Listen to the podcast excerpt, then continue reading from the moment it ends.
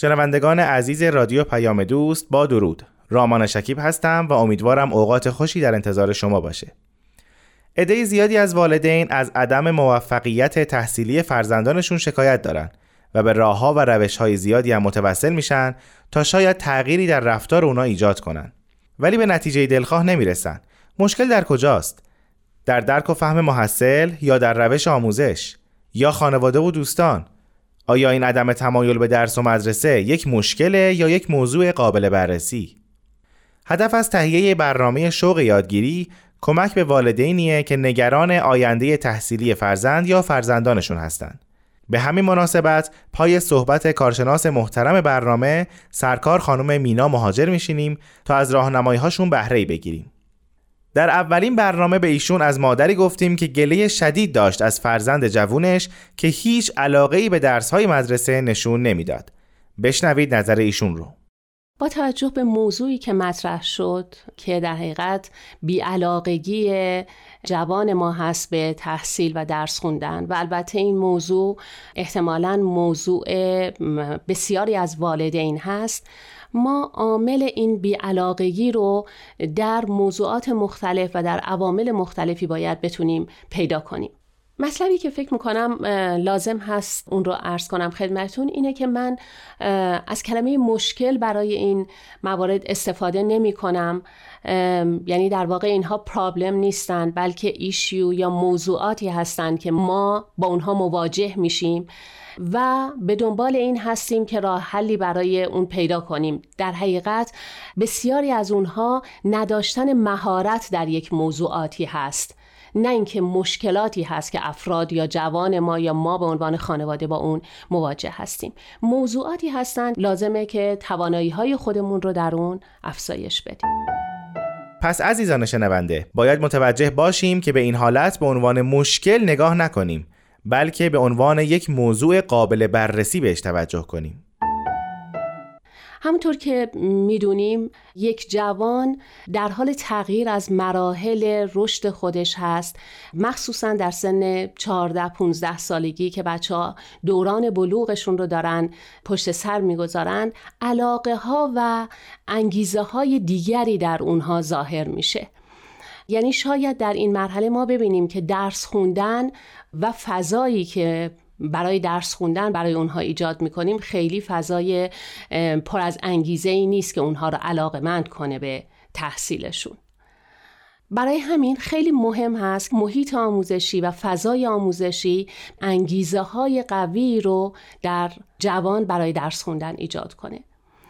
ذکر این نکته خیلی مهم هست که ما رفتارهایمان بر اساس نیازهایی که داریم شکل می‌گیره. در اینجا من لازم می‌دونم که یک نگاهی داشته باشیم به نیازهای انسانی و تقسیم بندی که ویلیام گلاسر تحت پنج عنوان طبقه بندی می‌کنه. یکی نیاز ما به بقا هست و سیانت ذات خودمون.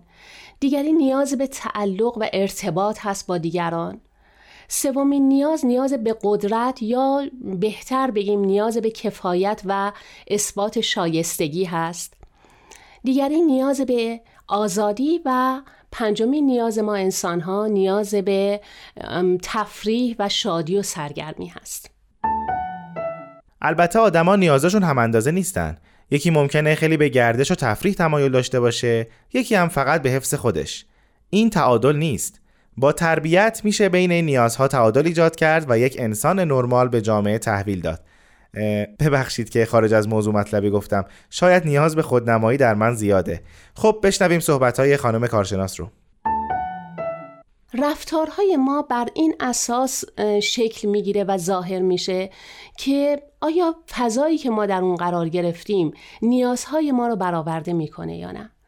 یعنی جوانی که نیاز اصلی او مثلا نیاز به آزادی هست و اینکه می‌خواد محدودیت های کمتری رو داشته باشه وقتی در محیطی قرار می‌گیره که محدودیت های بسیار زیادی رو برای او وضع می‌کنند. حالا این محیط چه محیط خانه باشه و چه محیط مدرسه و کلاس درس باشه؟ طبیعتا شروع به بدرفتاری می‌کنه شروع به این می‌کنه که از زیر قوانین زیاد و سختگیرانه ای که احتمالا برای او وضع شده خودش رو نجات بده و خارج بشه.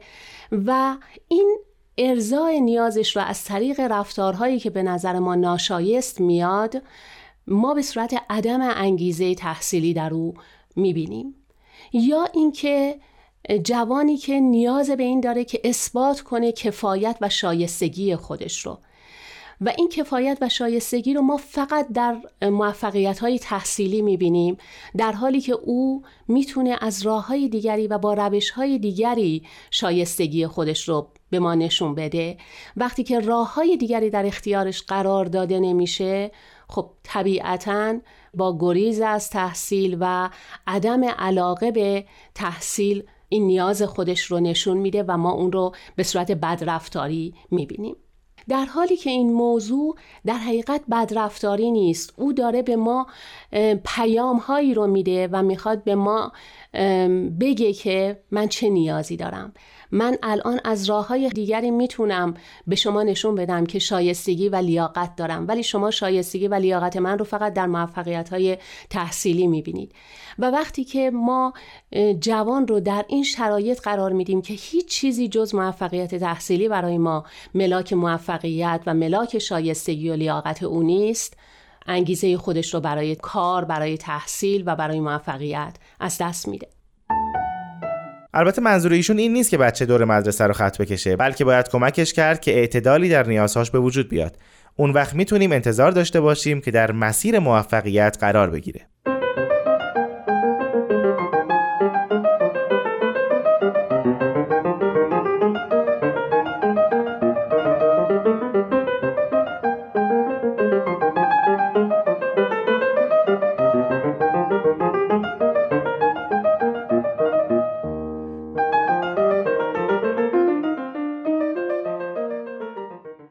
دو تا چرخه رو داریم. یکی چرخه موفقیت و پیروزی هست و یکی یک چرخه شکست است که ما انسان ها در هر کدوم از اینها اگر قرار بگیریم توی همون شروع به حرکت می کنیم برای مثال فردی که یا جوانی که در تحصیل موفقیت به دست میاره در حقیقت این یک موفقیت کوچیک به او احساس پیروزی و اعتماد به نفس بیشتر میده و کمکش می‌کنه که قدم بعدی رو برداره برای یک کار سختتر و بزرگتر.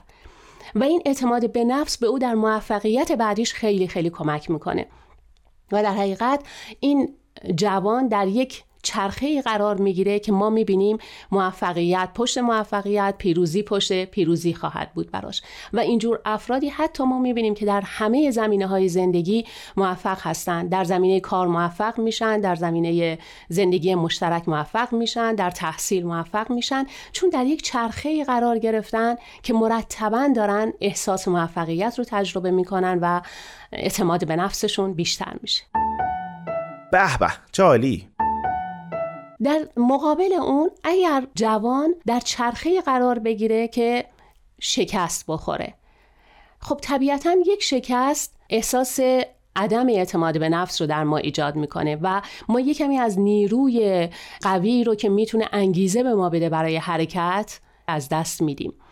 این کم شدن اعتماد به نفس وقتی که او تلاش می‌کنه دوباره در یک جهتی قرار بگیره چون اعتماد به نفس کمتری داره احتمال اینکه موفقیتش به دست نیاد باز هم وجود داره و این مرتبا میفته در یک چرخه ای که مرتب شکست می‌خوره. می‌بینیم که وقتی نمره جوان در یک درسی کم میشه یا نمراتش میاد پایین احساس این رو می‌کنه که من نمی‌تونم موفق بشم. مثلا در درس ریاضی حس این رو پیدا می‌کنه که من اصلا نمی‌تونم ریاضی رو یاد بگیرم و این چرخه مرتبا ادامه پیدا می‌کنه. چه بد. چه کار میشه کرد که این تفلک از چرخه شکست نجات پیدا کنه؟ اگر این جوان مثلا نمره های درسیش روی ده و دوازده و اینها هست اینکه ما ناگهانی برنامه ریزی کنیم و انتظار این رو داشته باشیم که در کوتاه مدت نمره او به 18 و 19 برسه خب مطمئنا انتظار خیلی بالایی هست. ولی اگر ما این رو بیایم در حدی که می‌دونیم توان فعلی جوونمون هست برنامه ریزی باهاش بکنیم باهاش گفتگو کنیم انتظار ما این هست که نمره تو از ده به دوازده و بعد به چهارده برسه و با خودش گفتگو کنیم که چطور می‌تونی این کار رو انجام بدیم.